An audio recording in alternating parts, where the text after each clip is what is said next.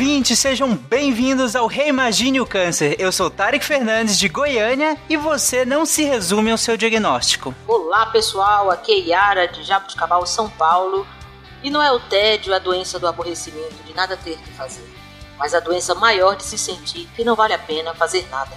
Fernando Pessoa. Boa. Olá, gente, aqui é o Marcelo Ricoli, o Rix, direto de Porto Alegre. E estresse não somatiza em câncer, mas câncer gera muito estresse. Gravando daqui de Palmeira dos Índios, eu sou a Dani Almeida e resiliência não é só uma palavra bonita, ela é também a capacidade de se adaptar às adversidades. Hum, boa.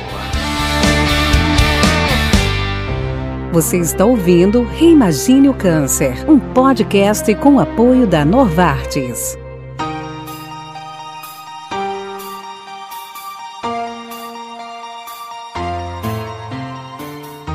Nós voltamos com o 11 primeiro episódio do Reimagine o Câncer, que é fruto da parceria do Portal Deviante com a Novartis. E no episódio de hoje nós não falaremos de um câncer em específico ou de mecanismos que envolvam as, as neoplasias, como foram nos últimos episódios. Dessa vez o enfoque é o próprio paciente, como que tudo que nós discutimos nos últimos 10 episódios influencia na vivência desse paciente e dos seus familiares.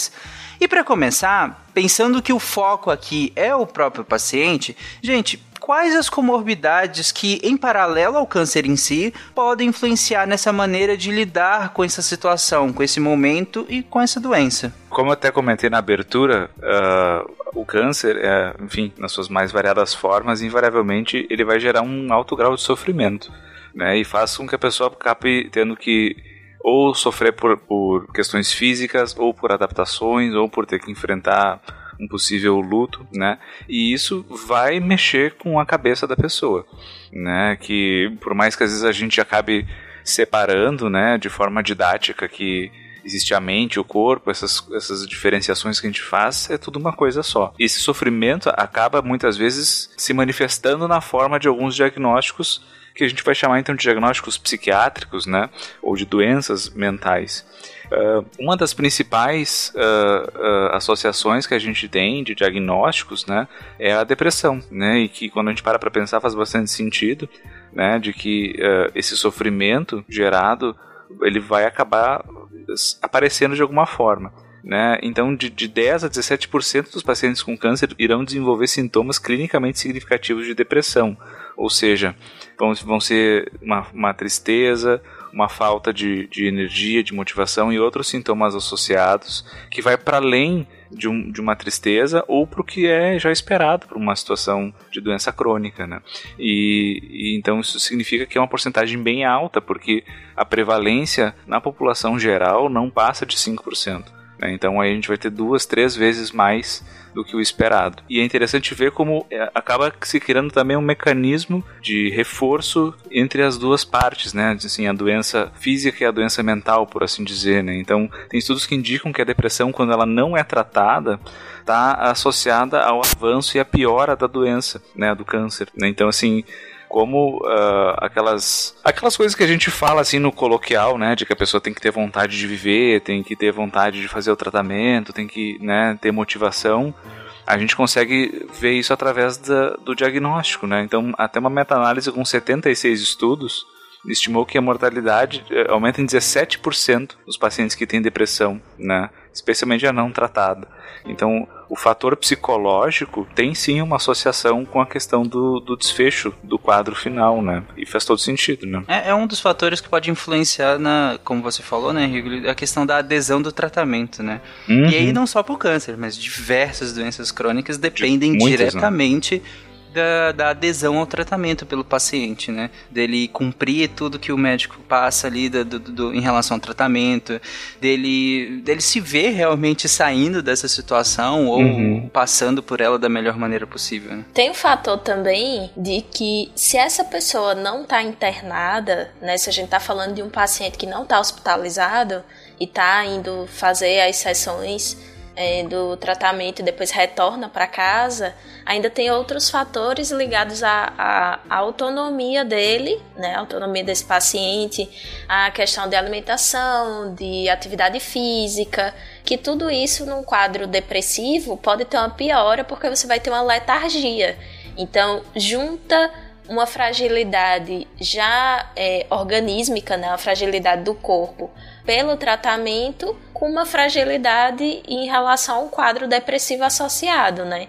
Que vai ser aquela famosa falta de vontade de fazer as coisas que gostava. Então, vai ser a falta de, de vontade de comer, vai ser uma maior dificuldade em se exercitar. E se essa pessoa tiver internada, também tem, tem é, uma piora do prognóstico e até mesmo uma diminuição no contato com ou com as visitas ou até mesmo com os próprios profissionais, né, que estão ali fazendo o cuidado daquele paciente. E aqui é interessante a importância da equipe multidisciplinar, né, que a Dani estava falando, por exemplo, da questão da, da alimentação. Parece pouco, mas é se alimentar é uma coisa que nós fazemos várias vezes ao longo do dia e de varia, variando de pessoa para pessoa, pode ser que tenha um peso gigante sobre como aquela pessoa vive o seu dia a dia mesmo. Para mim, eu amo comida. Eu cozinho muito, então eu adoro comida.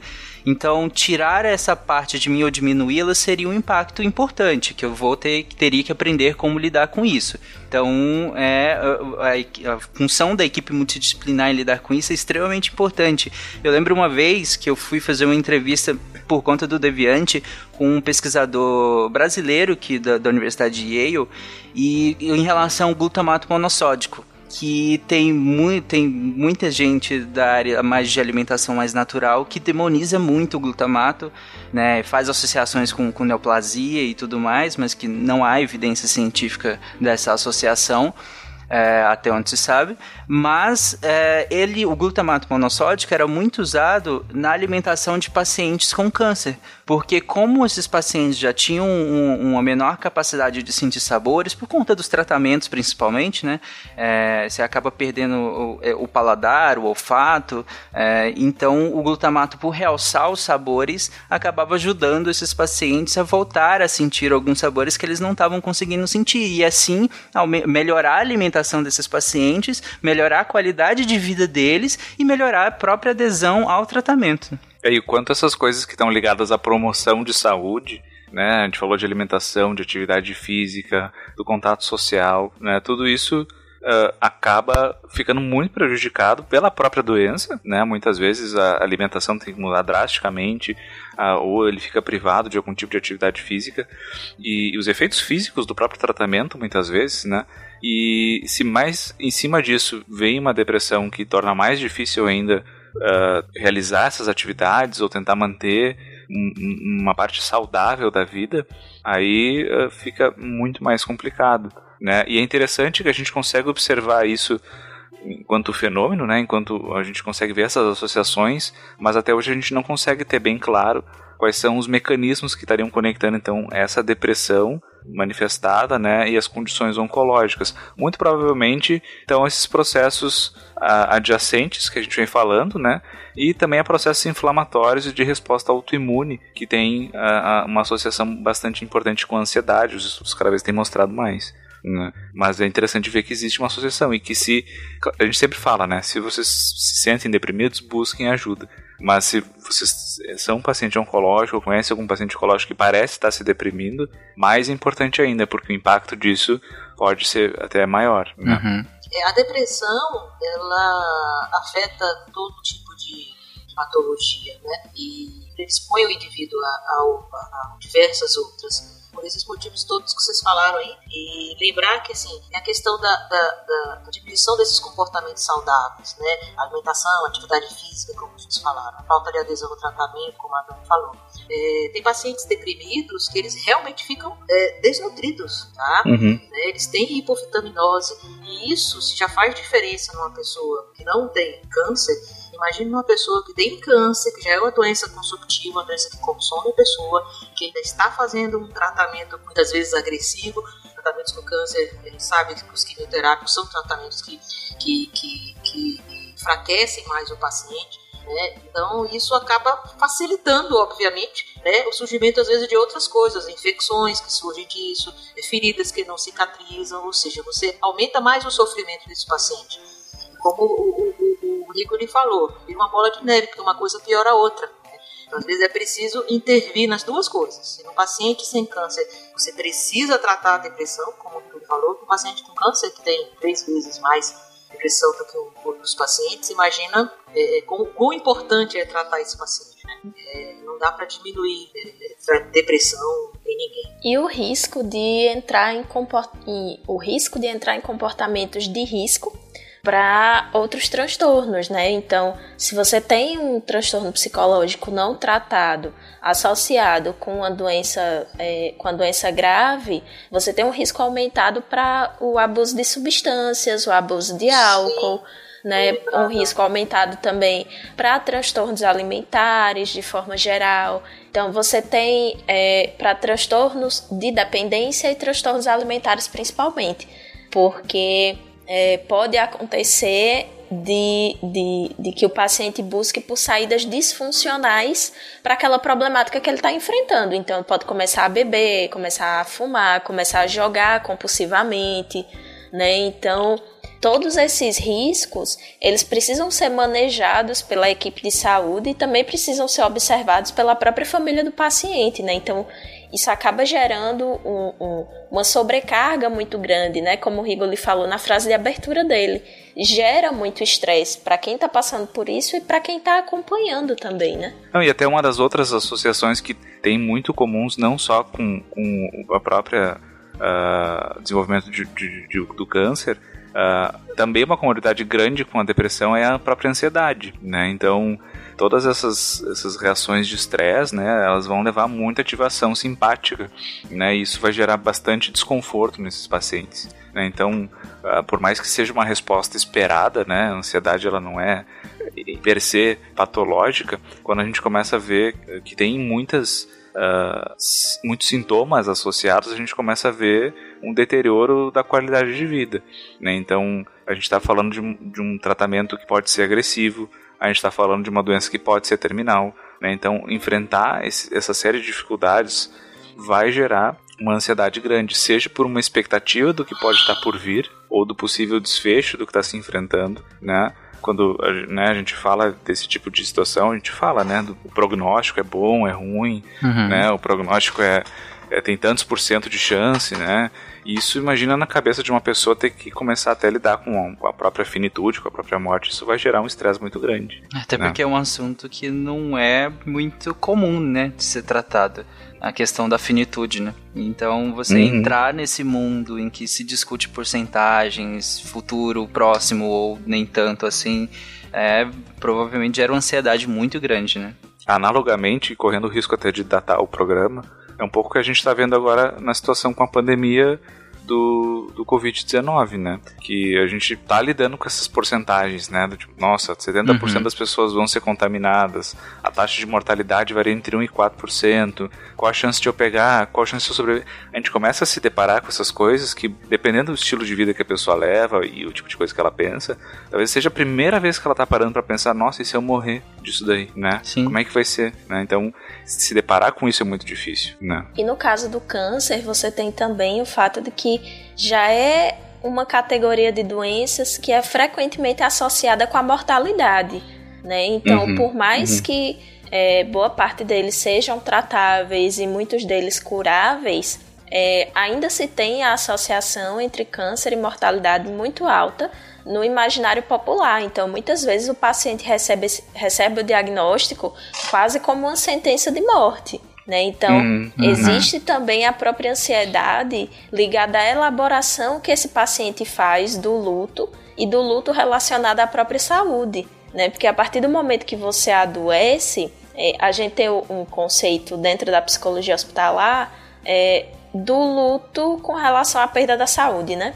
Então, é, é como se o paciente precisasse passar por essa etapa de assimilação e de elaboração dessa perda, dessa saúde que ele teve, que essa saúde ela pode se recuperar, ela pode não se recuperar, mas que ele precisa absorver essa nova situação de vida e esse, esse novo modo de vida, digamos assim, pelo qual ele vai passar agora, né? Então, é um processo que gera muita ansiedade, né? E, e que vai se dar de maneira muito semelhante até aos próprios estágios do luto, né? Que a gente uhum. discute em, algumas outras áreas, né? Que você vai ter um momento em que o paciente ele vai sim ficar mais depressivo, é, vai ter um momento que pode existir um, um, determinado momento que ele entre em estado de negação e ele não queira aceitar que está doente, ou não queira aceitar os tratamentos, ou comece a barganhar com a equipe, né, dizendo, ah, eu faço o tratamento, mas se eu não ficar internado, caso ele precise.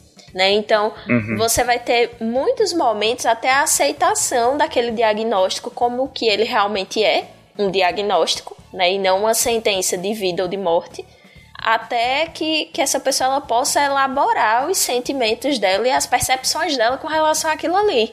Isso não é um processo é, independente do contexto, né? Isso vai se dando durante o tratamento. Então é importante que familiares e que equipes estejam atentos para respeitar o tempo do paciente com relação a isso.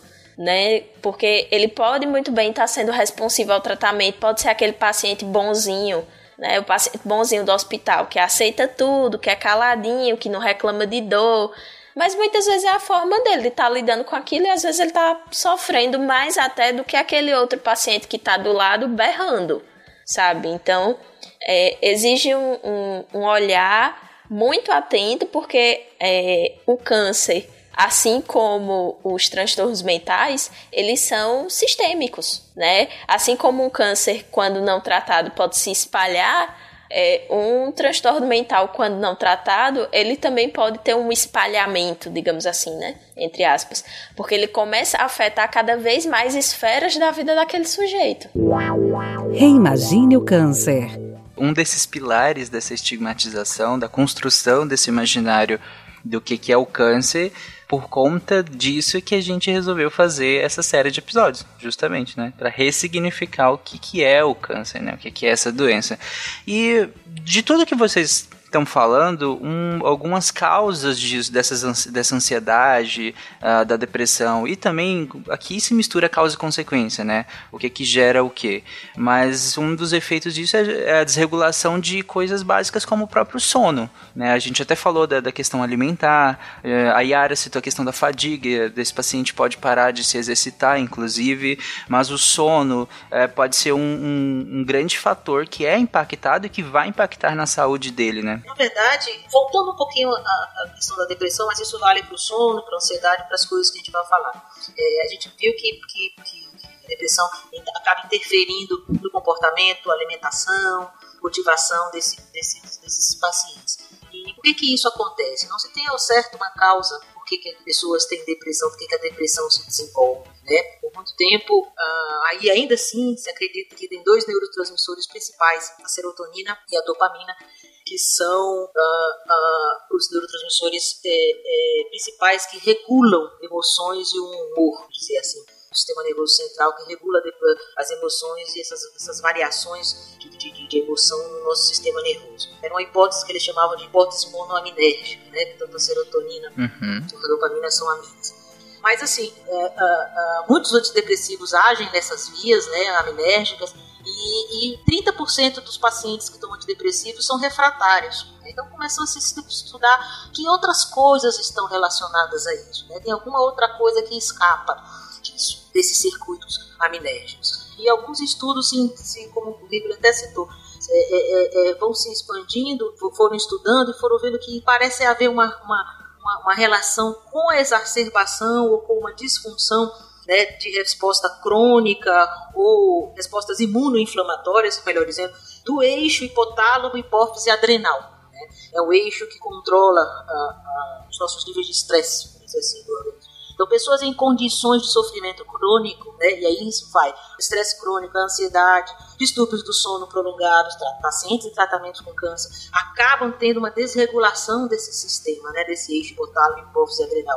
Esse eixo, ele interfere né, com a resposta imune, uma resposta pró-inflamatória, que também atinge o sistema monoaminérgico e outros sistemas cerebrais. Então, talvez por isso, não se sabe, é uma via de estudo, né? Talvez por isso esses aspectos imunoreguladores e inflamatórios, né, cronicamente ativados e desregulados, acabam influenciando né, a, a, a pacientes com quadros é, é, de sofrimento crônico e, obviamente, aí os pacientes com, com câncer. Né? Eu só acrescentei isso para colocar que, assim, existe uma base bioquímica, existe uma base orgânica nisso tudo, né? Para mais uma vez a gente falar, ah, depressão é uma doença da alma, levanta aí, faz. Uhum. Não, não é isso. não é Sim. porque o cara não quer, não é porque o cara tá pensando que eu tô câncer e eu vou morrer. Tudo isso tem que ser levado em consideração, óbvio, que é uma doença com múltiplos fatores, mas se ele não tiver um suporte medicamentoso também, né, além de todo o suporte psicoterápico uhum. por trás, se ele não tiver um suporte medicamentoso, ele não vai melhorar. Existe uma base orgânica, bioquímica por trás de tudo isso. Isso inclui aí o que a gente vai falar: distúrbio do sono, ansiedade, depressão e etc. Uhum. Um, um, grande impacto que esses pacientes têm também é entrando na, na, ainda dentro dessa questão das comorbidades e que vocês é, chegaram a chegar perto desse e que está na pauta é a questão da disfunção sexual e como que tanto a disfunção quanto, né, no, na, indo para a questão da mulher, a imagem corporal negativa impacta nessa questão do, da, de como esse paciente se vê. Né? Eu falei indo para a questão da mulher, mas vale para o homem, porque eu, eu, saí da disfunção sexual e fui para a mulher, mas vocês entenderam, né? É porque quando a gente fala de câncer associados e questão de imagem corporal, a gente fala muito em mulheres porque elas são as mais acometidas por transtornos de, de imagem corporal. É, sim. E o câncer de mama, que eu acredito que seja uns que. E né? tem toda a questão do câncer de mama, mas se a gente pensar no caso de pessoas que são acometidas por câncer e precisam passar por longos períodos de internamento, é, no caso dos homens que tem muita questão ligada a ao porte muscular, né, à massa muscular, você vai ter uma perda de massa muscular, você vai ter uma perda de vigor físico do homem. Então, isso muitas vezes pode ser prejudicial à vida do homem também, por não desempenhar mais aquele papel que seria esperado dele, né? Aquele papel é, que a sociedade cobra que ele cumpra, o papel do machão, o papel do cara que está sempre com libido, né? E muito Muitas medicações elas afetam a libido, inclusive alguns antidepressivos podem ter algum tipo de ação sobre é, o desejo sexual, diminuindo esse desejo sexual. Até mesmo o próprio estresse ligado a, a toda a uhum. situação da doença pode modificar o desejo sexual em homens e mulheres, né? Só que como isso é culturalmente, como o desempenho sexual é culturalmente mais cobrado dos homens, às vezes pode ser que eles se sintam nessa maior obrigação. Já com as mulheres tem a, a questão oposta, né, de que muitas vezes elas podem não se sentirem desejadas pelo parceiro ou parceira sexual, é, pelo próprio medo que o parceiro ou parceira pode ter, né, de, de ter uma relação sexual com uma pessoa que está fragilizada, e toda a questão é, relacionada à autoestima e ao próprio corpo que vai se modificar, né, então é, determinados tratamentos podem causar perda de cabelo, perda de pelos, é, inchaço e retenção de líquido, né? Pode ter uma, uma mudança no, no, tom da, da, no tom da pele, a pessoa pode ficar um pouco mais pálida. Então, tudo isso vai influenciar diretamente também na vida sexual pelos próprios fatores de atratividade, né? Que aquele casal não vai estar tá mais do jeito que estava é, quando se conheceu, digamos assim. É, vão, ter, os, os, como a Dani comentou, né, vão ter os fatores que vão estar tá indiretamente associados, né, então, uh, putz, toda pessoa lá tá perdendo cabelo, tá mudando a aparência física, teve que fazer uma mastectomia, né, então, várias situações que vão invariavelmente mexer na autoestima e na libido da pessoa, né, por vias indiretas, vamos dizer assim como a Dani comentou, e vão ter situações que vão mexer de forma mais direta, né? Como a medicação, como o próprio tratamento que mexe na libido, que mexe com, com a capacidade, por exemplo, do, do homem ter ereção, muitas vezes, né? Então, alguns tratamentos, foi falado do câncer de mama na mulher, né? Os mais, são os mais comuns, um dos mais comuns no homem é o de próstata, né? E muitas vezes a intervenção, e a Ara me corrige se eu estiver falando uma bobagem, né? Ela vai envolver uh, uma intervenção cirúrgica que muitas vezes pode deixar como sequela, por exemplo, o homem não ser mais capaz de ter ereção sozinho. Né? Então, isso tudo vai acabar mexendo, né? Ou diretamente, pelo, ou pela doença ou pelo tratamento, ou indiretamente de forma sistêmica, como a Dani comentou, né? E que por mais que seja uma função da gente muito importante, né? Lá biologicamente, né? Então sobreviver e reproduzir uh, chega ao ponto onde isso também acaba sofrendo, né? Não, não há quem vai ter libido, ou vai ter desejo, ou vai ter condições, às vezes até físicas, de ter uma relação sexual em certos pontos do, do da doença ou do tratamento. Né? E assim, se você tiver nessa situação e tiver desejo e tiver libido, ótimo, não se recrimine por estar com vontade de fazer Exato. sexo. Porque muitas Verdade, vezes o né? paciente né? pode chegar a pensar. Ele acha que não pode, né? É, e, e, se recriminar e pensar assim: nossa, mas tanta coisa acontecendo na minha vida e, e, eu aqui doente querendo fazer sexo. É normal ter libido, é normal ter vontade de fazer sexo, é saudável ter vontade de fazer sexo e é saudável também, de certa forma, é, encontrar com seu parceiro ou parceira formas com que vocês possam vivenciar o prazer juntos.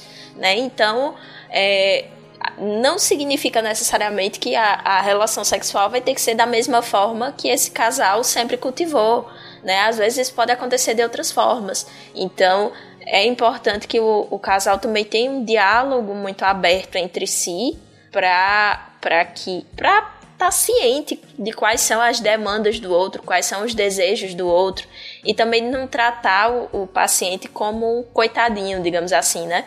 Como aquela pessoa que é inválida e, e tratar como o doente, digamos assim.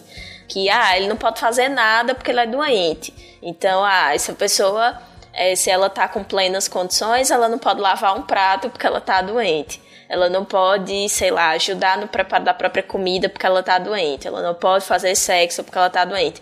Gente, não é assim. Tem que ver quais são as capacidades daquela pessoa naquele momento e tentar ao máximo fazer com que ela tenha uma vida autônoma no tanto que ela consiga ter sabe? A vida não parou porque ela tá doente, uhum. né? É, a não ser que seu médico diga estritamente, olha, não Isso. faça sexo. É, faça, né? Não tá proibido, né? A não ser que tenha uma recomendação direta para evitar atividade sexual. Exatamente. Manda ver. Né? Isso, e se tiver a recomendação direta para evitar atividade sexual, fica só no abraço, no cafuné, no cheirinho no cangote e tá tudo certo. Aí se negocia, né? É, Aquela tudo é o que, que o, o, que, que o doutor considera atividade sexual, né? Exato. Aí... Conversa com o doutor, é. se o doutor disser, olha, não pode de jeito nenhum. Doutor, o que é que não pode? É o rally roll em si?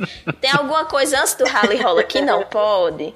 Justo. Conversa abertamente. O, médico, o médico tá lá para te explicar tudo o que você quiser saber. Exatamente. E é verdade, porque às vezes a explicação do médico é uma recomendação genérica, né? Então, tá dentro, digamos, do escopo das coisas, não faça atividade com vigor físico, né? Uh, porque pode romper alguma coisa e tal, mas isso não quer dizer que alguma outra coisa de, de carinho, de prazer, não, não vai, vai ser proibido, né? Então, às vezes se faz um, uma recomendação genérica e ampla que não vai contemplar tudo, né? Um exemplo muito claro, assim, nesse sentido, é que às vezes o médico diz é, para não ter prática sexual, né, atividade sexual vigorosa, e às vezes isso pode incluir que a pessoa também não se masturbe, uhum. né, a depender da localidade onde onde for o câncer, pode ser recomendado ou não que a pessoa não se masturbe. E aí, pode, não pode? Sim. Né, sei lá, vai que possa, e aí você pode ver formas com seu parceiro ou parceira para viabilizar isso ou não.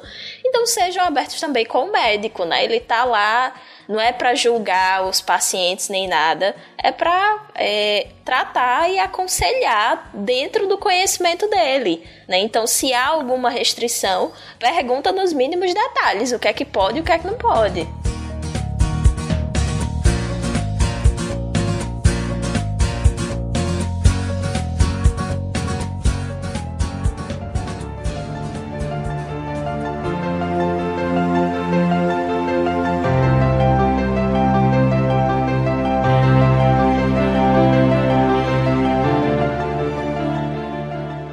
Que nós entramos nessa questão que, como eu falei lá no início, o foco é o paciente, né? E aí, né, nesse subtópico que nós entramos aqui, estamos falando da relação dele com o seu parceiro. Aproveitando a deixa, como que fica a relação desse paciente com quem de fato cuida dele? Que muitas vezes pode ser, inclusive, o próprio parceiro, ou em outros casos, nem tanto, pode ser outros, outras pessoas ligadas a esse paciente, familiares que seja. Como que fica essa relação do paciente com esse cuidador e o que, que a gente tem que olhar para esse cuidador também? Porque ele acaba sendo impactado a rotina dele também, né? Uhum. É, tanto o que a gente observa na prática clínica quanto o que os estudos demonstram, né, é que o câncer é uma doença que vai acometer o sistema familiar. Né? Então vai ter o paciente que vai ser o, o epicentro ali, mas essas ondas elas vão reverberar em todo mundo como né, muito bem tu colocou, vai ter alteração de rotina, vai alteração, por exemplo, às vezes a pessoa que fica doente era a pessoa que chefiava a família, né? Que pagava a conta, que tinha nome em tudo que que é documento, aluguel e tal, e daqui a um pouco essa pessoa não pode fazer nada. Então quem que vai assumir isso, né? Porque essa pessoa era quem cuidava dos outros e agora ela tem que ser cuidada, né? Então altos níveis de estresse e ansiedade são documentados como sendo muito comuns nessa população né? E aí vai ter a figura muitas vezes do cuidador, né? Que vai ser ou um cuidador formal, né? Então alguém que recebe uma formação para isso, né? Ou cuidador informal, que às vezes é aquele aquele familiar ou aquela pessoa próxima que vai acabar assumindo esse papel, né? Então o cuidador formal ele vai ter uma, normalmente uma formação para isso, né? Às vezes um enfermeiro, um auxiliar, um psicólogo, um AT, né? Então pessoas que vão ter uh, uma formação, um treinamento para isso e vão ter um pagamento para isso e também vai trabalhar nisso por um tempo limitado, né? E, e, essa pessoa também sofre. Mas aí vai ter o cuidador informal. Esse, no caso, o primeiro que você falou, muitas vezes é um profissional, né? Um auxiliar é um profissional. de um Normalmente é um profissional. Uhum. Né? E aí vai ter o cuidador informal, que na verdade ele tá ali pelo amor à camisa, vamos dizer, né? Então, nem sempre vai ter uh, o treinamento técnico para fazer tudo, mas ele acaba ficando com muitas incumbências, né? Então, por exemplo, higiene, transporte, da medicação, né, da assistência e tal. E essa pessoa muitas vezes, ela, por exemplo, não vai ter uh, um limite de horário, por exemplo, né? Então, o marido ou a esposa de alguém que está cometido pela doença, né? Tu tá 24 horas ali, né? Às vezes tu vai ter que a gente ajuda, mas tu não vai ter 12 horas de folga, que tu vai sair nem se preocupar com isso, vai ter outras coisas, né? Uhum. Então, isso acaba gerando um sofrimento bastante importante, né? E é nesse, nesse cuidado que a gente tem que ter é de saber os limites, né? Então, onde vai ter o limite da pessoa enquanto ser humano, né? Então as condições de lidar com certas coisas e também o limite técnico, né? De que muitas vezes tem certas funções que vão precisar ser delegadas para um profissional quando possível, né? A gente sabe que nem sempre as condições permitem, uhum. né? Mas uh, que vem muito associado, por exemplo, a uma sensação de fracasso, né? Ou de que não ama o suficiente, né? E que, nossa, né, se, se tu não cuidar da pessoa 24 horas por dia, não ser o exemplo de cuidador, é porque tu tá sendo relapso, é porque tu não amava de verdade, ou porque tu falhou. Ou até mesmo o próprio sentimento de cansaço e a culpa por estar cansado, né? Então aquele cuidador que tá lá e, é, digamos, em alguma família que seja o cuidador é, principal, seja exclusivamente familiar, e aí aquele familiar tá cansado, porque é ele que acompanha nas consultas médicas, é ele quem faz a limpeza da casa, é ele quem faz a comida, é ele quem cuida da roupa, é ele quem cuida do, do, do horário dos remédios. Então, você pode ter uma situação também muito semelhante ao burnout, né, que é aquele, aquela sensação de esgotamento mesmo. E essa sensação de esgotamento pode vir acompanhada de culpa, porque você está falando de um ente querido seu você, você tá trabalhando em prol de uma pessoa que você gosta, né? Então muitas vezes pode vir associado a isso. Né? Então, o familiar tem aquela aquele sentimento de culpa por estar cansado. E aí, o que se recomenda é que, se possível, né, se você tiver uma, uma rede de apoio, faça um rodízio de quem vai fazer esse cuidado principal, uhum. né? e evitar deixar muitas funções na mão de uma pessoa só. Então, o ideal é que o rodízio fosse estruturado da seguinte maneira: é uma pessoa responsável pela comida, uma pessoa responsável pelo cuidado direto com o paciente, caso ele esteja acamado, é, outra pessoa responsável pela roupa e tal, e isso ir trocando, né, conforme for passando as semanas, para que ninguém acumule muito tempo a mesma função e para também dar uma folguinha, né? Então, se possível, ter uma semanazinha que uma das pessoas daquele grupo não vá participar daquele cuidado direto ou vá fazer uma atividade que o, o grau de trabalho que ela vai ter, digamos assim, seja um pouco menor. E também conscientizar essa família, né? O papel também da equipe de saúde de conscientizar essa, esse familiar de que ele não vai dar conta de tudo, que não, não adianta tentar abraçar o mundo e abraçar todas as necessidades do paciente, porque ele não vai dar conta e isso vai adoecê-lo também. E aí, ao invés de ser só um paciente na casa, vão ser dois. E há níveis e níveis, né, Dani, também. São níveis grandes de cuidado também. Esse cuidado que você está descrevendo já é um cuidado um pouco mais avançado, né? Mas tem Isso. níveis intermediários também de, de, desse cuidado que, que também requerem Exato. esse mesmo raciocínio que você fez. Né? Eu coloquei numa situação já extrema, digamos assim, mas esse mesmo raciocínio dá para ser feito em tarefas menores, assim, né? Então Sim. eu coloquei numa situação mais extrema para ficar mais didático, digamos assim. Mas em situações que, o cuida que requerem menos dependência do, do paciente, né? Isso é até mais fácil, digamos assim, de ser manejado. É, eu vivo uma situação semelhante em relação a cuidadores dos pacientes com Alzheimer, né? Uhum. E, e, e, é uma questão de assim, você precisa cuidar do cuidador.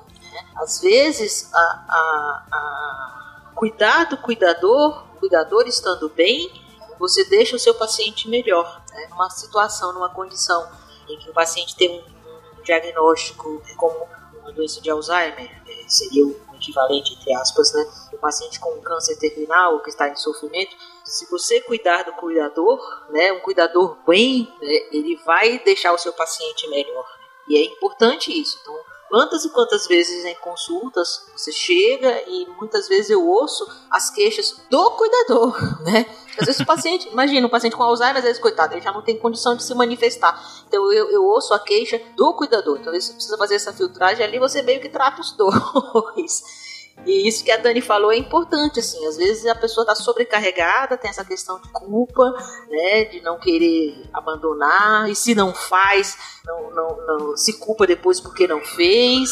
É, é, é então esse rodízio. Às vezes o julgamento da própria comunidade, né? Então, às vezes a pessoa tem noção que precisa descansar e aí tira um dia, combina com a rede de apoio, tira um dia para descansar, e aí a própria comunidade no entorno não compreende, critica. Então é um trabalho conjunto assim, né? Isso que a Yara falou é muito verdade. A gente tinha um grupo de apoio para familiares de pacientes neurológicos e que eu usava duas metáforas sempre. Uma era que ter cuidado com o super trunfo da desgraça, né? Então, se, se, o cuidador for comparar o sofrimento que ele está passando com um paciente oncológico, sempre ele vai perder, né? Então não é uma questão de comparar sofrimento, é questão da necessidade de cada um.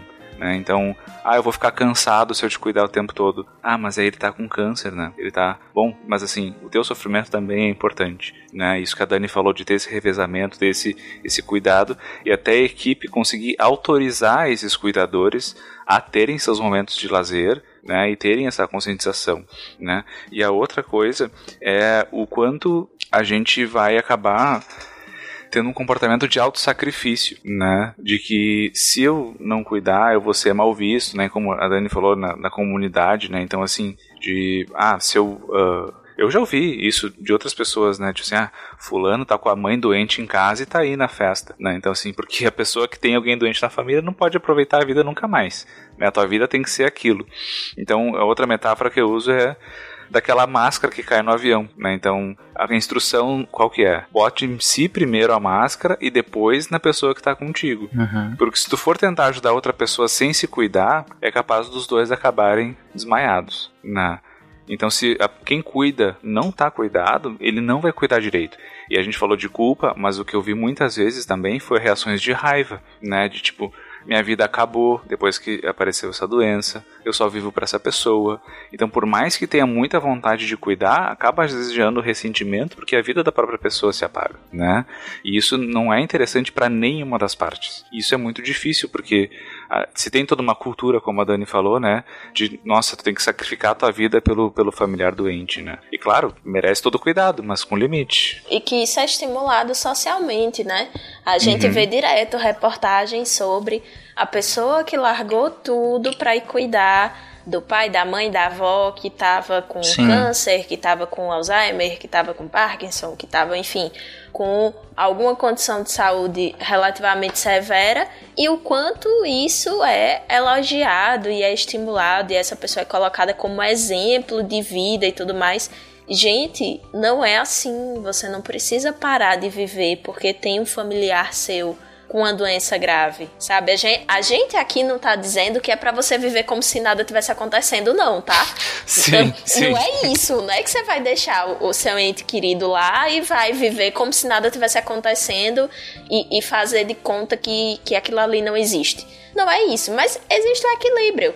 Então, é minimamente possível mitigar, digamos assim, os efeitos disso, né? Então, tenta no que for possível para você. É aquela coisa, são acordos, né? Quando a Yara estava falando sobre o cuidado dos pacientes com Alzheimer, eu lembrei é, que minha avó teve Alzheimer e foi muito interessante assim a forma como a gente se articulou para cuidar dela, porque a família era extremamente pequena, a rede de apoio muito pequena, é, em decorrência do tamanho reduzido da família, e a gente tentava se organizar e tudo mais. E minha mãe ficava extremamente culpada de sair para tomar um sorvete, sabe?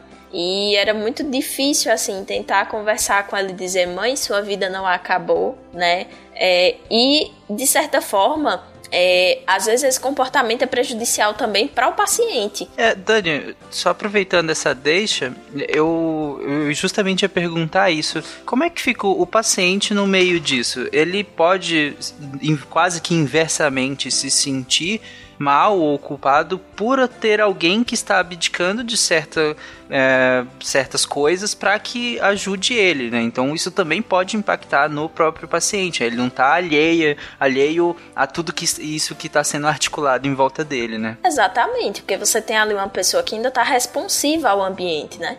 A gente não está falando de uma pessoa que está, digamos, digamos, em coma, por exemplo. Não, você tá falando de uma pessoa que tá ali do seu lado, tá viva, tá falando contigo. Não que alguém que esteja em coma não esteja vivo. Acho que vocês entenderam o que é que eu quis dizer. É, você tá falando de uma pessoa que tá vendo o que é que tá acontecendo e que ela pode se sentir um fardo para a família. E se ela se sentir um fardo para a família, isso também pode impactar na diminuição da adesão dela ao tratamento. Isso pode impactar que ela pode responder menos à resposta de dor. Então, muitas vezes ela pode estar sentindo alguma coisa, ela não vai manifestar isso para a família, porque ela não quer dar mais trabalho do que ela já está dando. Né? Ela pode ficar com raiva dos familiares, porque a raiva não no sentido de, de que é, tem pessoas cuidando dele, mas a raiva no sentido do que o, o Rigoli falou, né? De tipo, nossa, acabou a minha vida e acabou a vida da minha família por conta disso. Né? Ela pode sentir, é, o paciente ele pode se sentir responsabilizado. Então, é um processo que vai gerar prejuízos para todo mundo, né? Essa, essa questão do querer dar conta de tudo e abdicar de tudo para se dedicar integralmente ao cuidado dessa pessoa. Né? Isso acaba não fazendo bem para ninguém, nem para os familiares, nem para o paciente.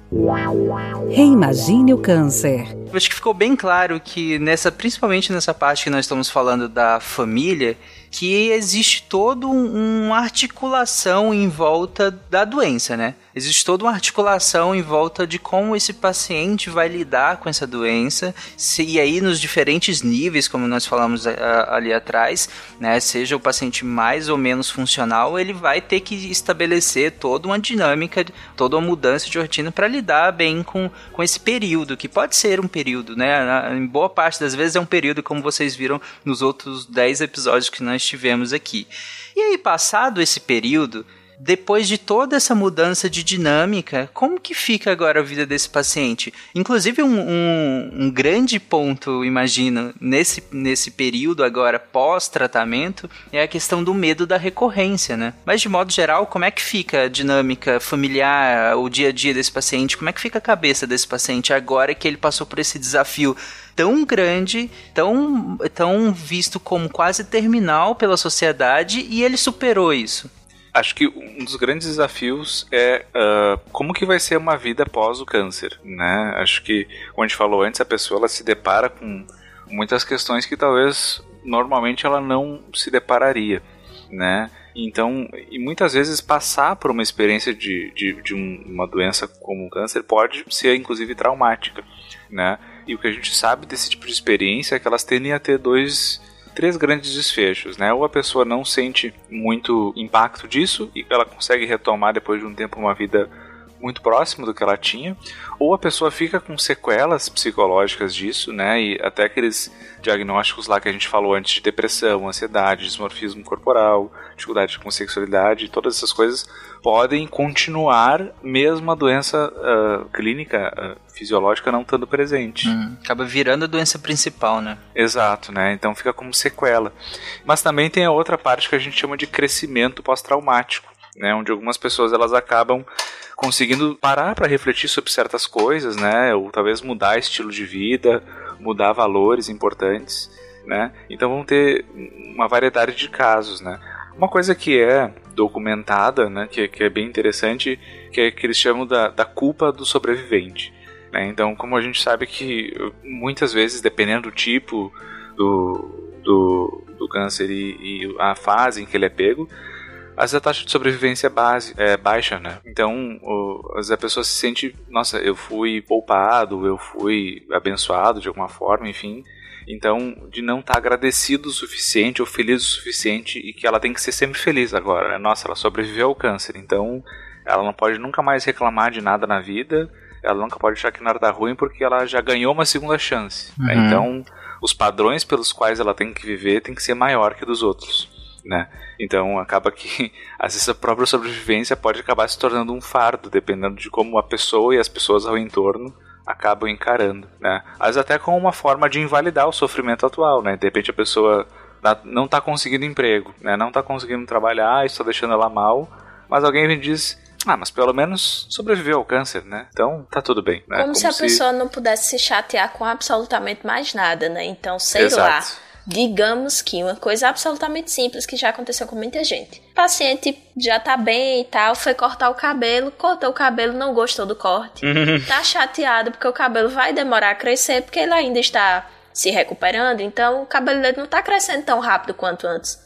E aí ele não se sente no direito de sofrer com coisas mínimas, porque todo mundo olha assim e diz, mas cara, tu ficou bom de um câncer, tu tá chateado porque teu cabelo não ficou bom, sabe? Uhum. E assim, e você pode ficar chateado pelo que você quiser, você pode ficar chateado porque sua unha quebrou, sabe? E já são tantas, acho que de modo geral, já são tantas coisas que o paciente oncológico ele enfrenta, tanto no antes, no durante e no depois, que o que você, enquanto familiar, puder fazer para simplificar e para permitir que ele viva da forma mais normal possível, faça. Outra coisa que é muito comum de ter é, é o fantasma da recorrência, né? Então, às vezes ele entra em remissão, né? Mas a gente sabe que uh, uma boa parcela, né, cerca de 50% dos pacientes que passaram por um tratamento, né, uh, muitas vezes acabam tendo algum tipo de recidiva da doença. Né? Então fica esse fantasma rondando. Né? Então tem que manter os acompanhamentos, fazer os exames, né? Mas uh, é difícil encaixar isso num estilo de vida tão igual ao que era antes, né? Uh, de novo incorrendo no problema aqui da gente talvez datar o programa, mas é como a gente está falando de quando a gente começar a voltar a tentar ter uma vida mais perto do normal depois da pandemia. Não vai ser como antes. A gente vai ter que ter cuidados diferentes.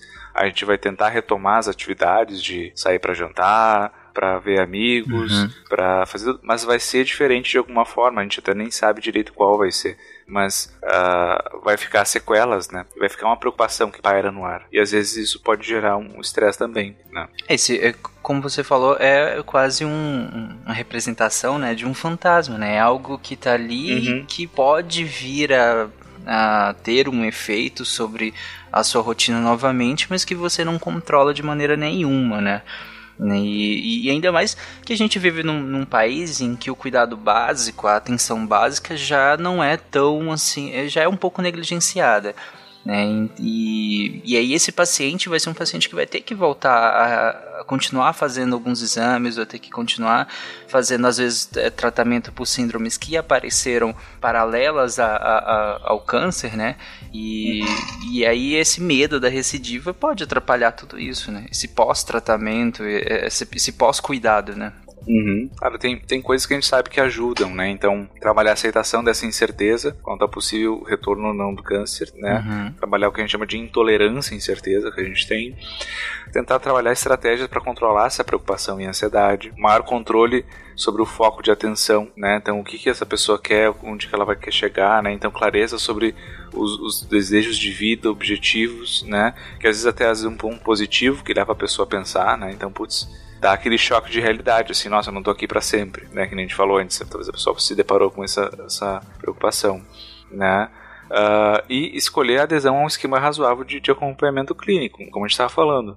Vai ter que fazer exames, vai ter que manter um contato com, com a equipe, né? De, de oncologia ou talvez até com equipe uh, expandida, né, com acompanhamento psicológico ou nutricional ou fisioterápico, né, enfim, de alguma forma, muitas vezes esse paciente ele, muitas vezes nunca deixa de ser um paciente oncológico, né? Ele precisa ter algum tipo de acompanhamento, mesmo que se torne algo só profilático, né? Então, de, uhum. de ter uma, uma, uma, ideia de, bom, vamos ficar de olho para não, não acontecer nada pior, porque o risco acaba ficando aumentado, né? Mas são coisas que dão, dão para manejar e a gente tem ferramentas para isso, né? Não é como se fosse algo desconhecido que a gente não sabe como lidar. Né? Ah, nesse caso, essas, essas prerrogativas que você colocou de aceitação de incertezas e tudo mais, é algo a ser trabalhado com a equipe de psicologia, né? Esse paciente uhum. com um psicólogo, no caso. É, muitas vezes é o psicólogo que vai assumir esse papel, né? A gente sabe que a equipe multidisciplinar de oncologia,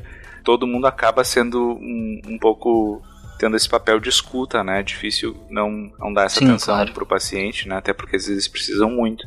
Mas o ideal, sim, a pessoa que estaria mais treinada para isso, sim, seria, seria o profissional do, do psicólogo ou, ou, até o psiquiatra, né? Uhum. É, como a Yara falou mesmo, né? É, tanto o próprio paciente quanto o cuidador acabam tendo na figura do médico alguém para estar tá relatando e, e, uhum. e, se abrindo uhum. ali, né? Com, com, com, muita frequência, que é quem ele mais convive, né? né? Nesse, uhum. Tanto no período durante a doença, né? Quanto esse período imediato após a, a remissão. Então acaba sendo a figura do médico muito próxima.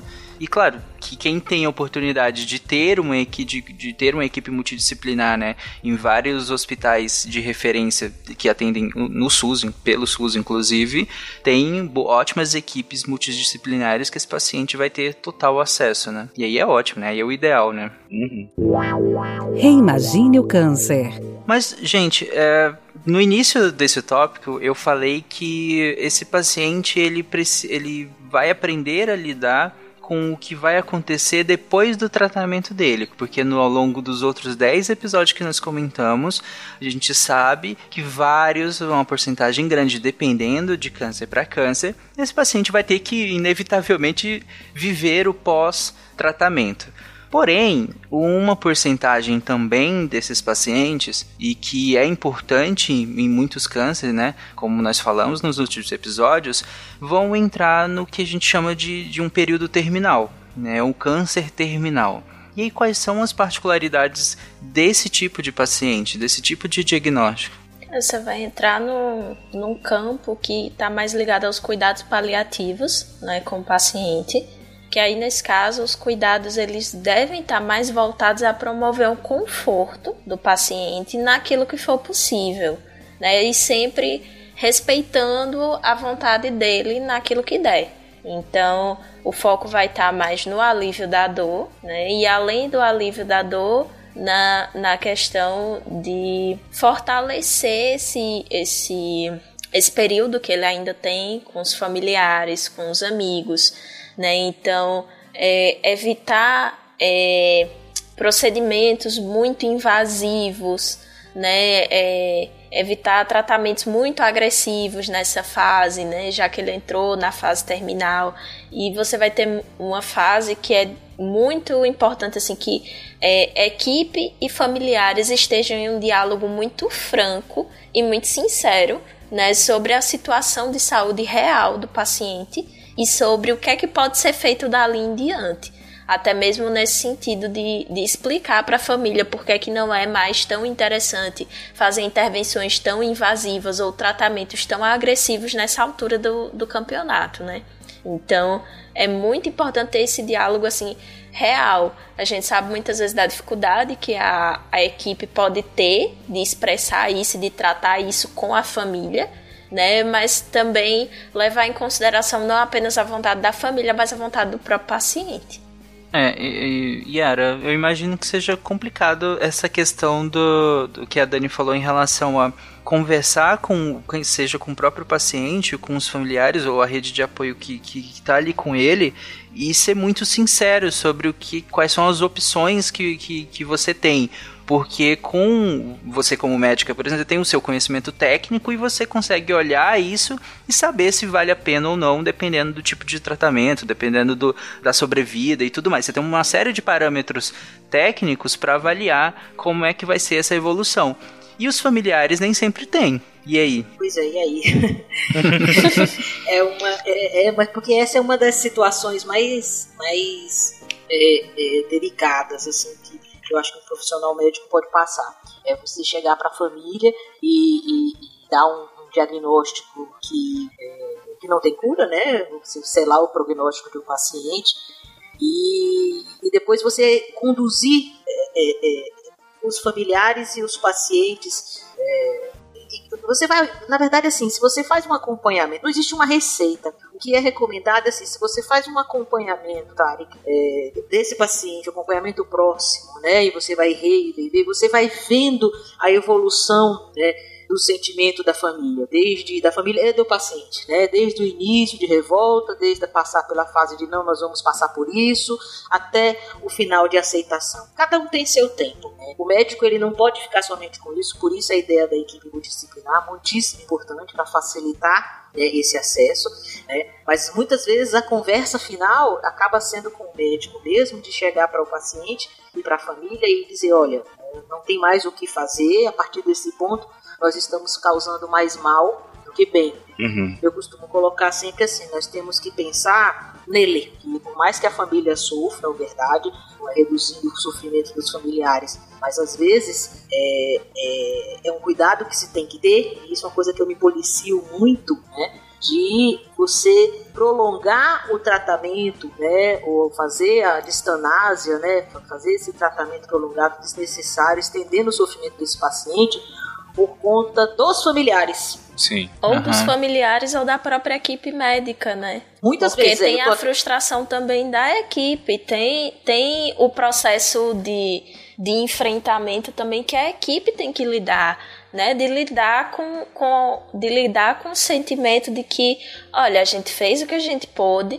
mas infelizmente esse paciente ele está em fase terminal e a gente já fez o que poderia ser feito para que ele para que a saúde dele fosse restabelecida e aí agora o que a gente pode fazer é promover o mínimo de conforto enquanto ele ainda estiver aqui, né? E cabe muito pensar é, quais são as necessidades que esses profissionais estão atendendo, né? De quem é aquela necessidade de prolongar o tratamento? Essa necessidade é do paciente, é da equipe médica, é da família, né? Então, por isso também que é importante o acompanhamento psicológico da equipe. Sim, esse tratamento, esse acompanhamento psicológico tem que ser feito, né? Com toda a equipe, concordo. Perfeita, você está perfeita. É, é, eu até eu estou colocando até um pouco adiante, porque muitas vezes a, a, a, a equipe profissional passa por isso mas uma equipe que conversa e tudo vai acabar evoluindo, né, em conjunto nessas, nessas fases assim.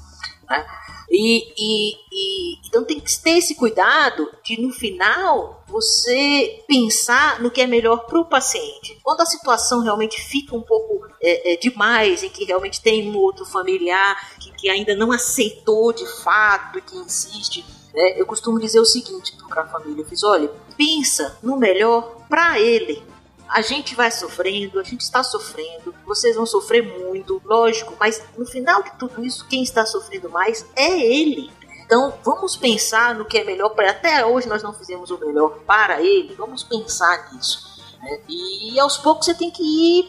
Não é numa consulta que você consegue isso, você tem que fazer isso várias e várias vezes. E uma outra coisa que eu sempre, e também é uma coisa que eu me policio muito para fazer, é. O paciente está consciente, o paciente responde por si, pergunta para ele. Tem que perguntar. O paciente uhum. tem de fazer parte disso. Existe também isso, né? Não, não conta para ela que ela tem câncer. Às vezes está lá com um negócio espalhado já, entendeu? Intratável e a paciente ainda não sabe que tem câncer. Gente, ela sabe. É a ilusão de vocês de que ela não sabe. A pessoa sabe sim. Vamos sentar e perguntar. E se não sabe que é câncer, sabe que é alguma coisa grave. Sim. Né? Pelo tipo de tratamento que é feito. É uma forma de, não, não vou contar, né, para aumentar o sofrimento, não quero que ele saiba, aquilo. Tá consciente, tá orientado, tem que contar, tem que sentar e contar para ele. Se o quer continuar, vai ser assim, ser claro em relação ao tratamento. Tem pacientes que, que realmente, assim, é, é, tomam conta do seu, do seu, da sua vida, do seu tratamento de forma, de uma, de uma forma que assim não permitem que filhos ou cônjuges, ou o que seja, entendeu? Decidam por ele, tá? Não, é eles que tomam conta. Então, assim, tá fragilizado? Tá, mas cada um é cada um, né? Uhum. E lembrar que o ator principal de tudo isso é o paciente. E ele tem sempre que ser consultado. Até porque esse paciente ele precisa ter tempo, né? Se a gente tá falando de um paciente terminal, ele precisa ter tempo de elaborar o seu próprio luto, de se despedir de quem ele queira se despedir, caso isso seja da vontade dele né, de aproveitar e fazer coisas que ele sempre quis fazer e nunca pôde, talvez agora tenha a chance, né? Esse paciente ele precisa elaborar o seu luto também, né? Então, é, eu lembro de um, de um caso que foi debatido na minha época de faculdade de uma paciente com câncer que não sabia que tinha câncer. É, era uma senhora com pouquíssimo estudo e a família não quis contar e já estava em estado terminal ela não sabia para o que ela estava sendo tratada. E aí é, a professora contando, né, que ela supervisionou esse caso. E aí é, a profissional de psicologia foi conversar com, com a supervisora, né, para saber assim de que forma ela poderia intervir e tudo. E aí depois quando ela foi conversar, quando a profissional de psicologia foi conversar com os familiares, os familiares muito resistentes a contar e, e e dizendo justamente isso que a Yara falou, né? Do medo dela sofrer e tudo mais. Até que a psicóloga é, falou o seguinte: olha, tudo bem, ela vai sofrer, mas ela também precisa saber que o que ela tem é grave e ela precisa decidir o que é que ela vai fazer com essa informação. Então, é, cabe aos familiares também pensar, né? É, você vai deixar, deixar entre aspas, aquele paciente falecer sem ter a chance de saber que está falecendo e de fazer algo a respeito daquilo, sei lá, às vezes a pessoa quer escrever uma carta para alguém que está muito distante, que ela não vai ter como ver durante esse período. É, às vezes ela quer dar um último passeio, e às vezes isso é possível dentro do tratamento. Ela quer ir à praia uma última vez, ou ela quer dar um abraço nos filhos uma última vez. Às vezes ela não quer fazer nada disso e quer só ficar sozinha um tempo. E nos cuidados paliativos muitas vezes acontece de ter muita gente assessorando esse paciente durante muito tempo e às vezes ele só quer um, um tempo sozinho para se reorganizar, sabe? Então, cada pessoa uhum. vai ter necessidades diferentes, mas é importante, como a Yara disse, se aquele paciente ele está orientado no tempo e no espaço e ele tem plenas capacidades mentais de responder por si, é importante que ele seja o protagonista nesse momento do seu tratamento, inclusive se ele tiver em estado terminal. Sim, de, de paciente de virar pra gente, para nós médicos, e falar: eu quero ir para casa. Mas o senhor tá Sim. assim, assim, assim, assim, mas eu quero morrer em casa, na minha casa. Uhum, Exato. Na minha cama. Na minha cama. Uhum. Tá. Sim. Porque aquele ambiente é mais é confortável né? para ele, é mais acolhedor para ele do que o hospital. Claro, então, qualquer coisa mais impessoal que um hospital, gente. Pois é. Como, é. Por mais que você ofereça todas as condições de humanização, não é, entendeu? Pode ser. Você entrou dentro do hospital, você é, é, é, vai ter um soro, vai ter um oxigênio, vai ter um enfermeiro, vai, não, não, é, não é igual a sua casa, não é igual a sua cama. Não, não vai é. ter, não vai ter aquele, aquele desenho da, da, da sua neta ou da sua sobrinha colado na geladeira, né? Por fim, acho que é, é, questão de respeitar o paciente, né? Isso. Ele é uma pessoa, ele faz parte daquilo ali, ele não é o único ali também. Ou, às vezes, ele pode ser o, o ator principal tomador de decisões. Como a Yara falou, que ela teve um paciente, né? Que, que, ou tem alguns pacientes que, que vão tomar todas as decisões para si. E, mas muitos podem, dele, podem dividir essa responsabilidade com os cuidadores mais próximos, que podem ser familiares, cônjuge tudo mais. E que é justo, se aquela pessoa ela acha que que para ela funciona assim, ela quer dividir a responsabilidade, ótimo, eh, os profissionais vão ter que manejar né, respeitando o desejo do paciente, seja delegando, seja dividindo, seja puxando para si a tomada de decisões, desde que ele esteja viável a isso, né? Mas o, o que eu tiro de, do que vocês falaram é simples que ou, ouvir, né? Ouvir o paciente, ouvir quem está lá do lado dele, ouvir o profissional, inclusive, que precisa lidar com essa situação toda também. E eu acho que desde o início desse episódio a gente está falando muito em ouvir, é, seja por conta das, das comorbidades que esse paciente tem, ou seja, seja por conta das doenças que ele traz, às vezes pré-diagnóstico do oncológico, às vezes pós-diagnóstico oncológico, como depressão, ansiedade e tudo em decorrência do, de, desse diagnóstico. É, ao longo desse tratamento, ouvir o, o todo mundo que está envolvido nesse tratamento, todo mundo que tem que doar parte da sua vida também para que esse paciente consiga passar por esse momento e esse doar parte é justo que ele que faça isso, mas é, essa pessoa tem que estar consciente do que ela está fazendo e respeitar os próprios limites, como o Rigoli falou lá atrás, né? Então, isso é importante que ela entenda o que, que ela está fazendo e por que, é, por que ela está fazendo. E, ou seja, de novo, ela, ela precisa ser ouvida, né? E por fim, claro, o, tanto o paciente que conseguiu passar por esse momento, né? E, e agora ele está no pós-tratamento, ele também precisa se ouvir agora, ele precisa reestabelecer, né, uh, o, qual é o passo seguinte dali para frente. E como o Rigoli falou, alguns pacientes ele tem, tem maneiras diferentes de lidar com isso. Pode ser que se estabeleça um trauma né, de, desse período. E aí vai precisar, de, é, é, vai precisar de uma interferência ali para lidar com isso, né? Ou pode ser que ele aprendeu coisas em que ele vai utilizar nesse passo seguinte dele. Enfim, tem pessoas diferentes vão lidar de maneiras diferentes com o diagnóstico, com o pós-diagnóstico e caso não haja um pós-diagnóstico tão grande assim, ela também vai precisar ser ouvida e lidar com isso, né? Então é isso, gente. Um beijo e até o mês que vem. Tchau, gente. Tchau, tchau. Tchau. tchau.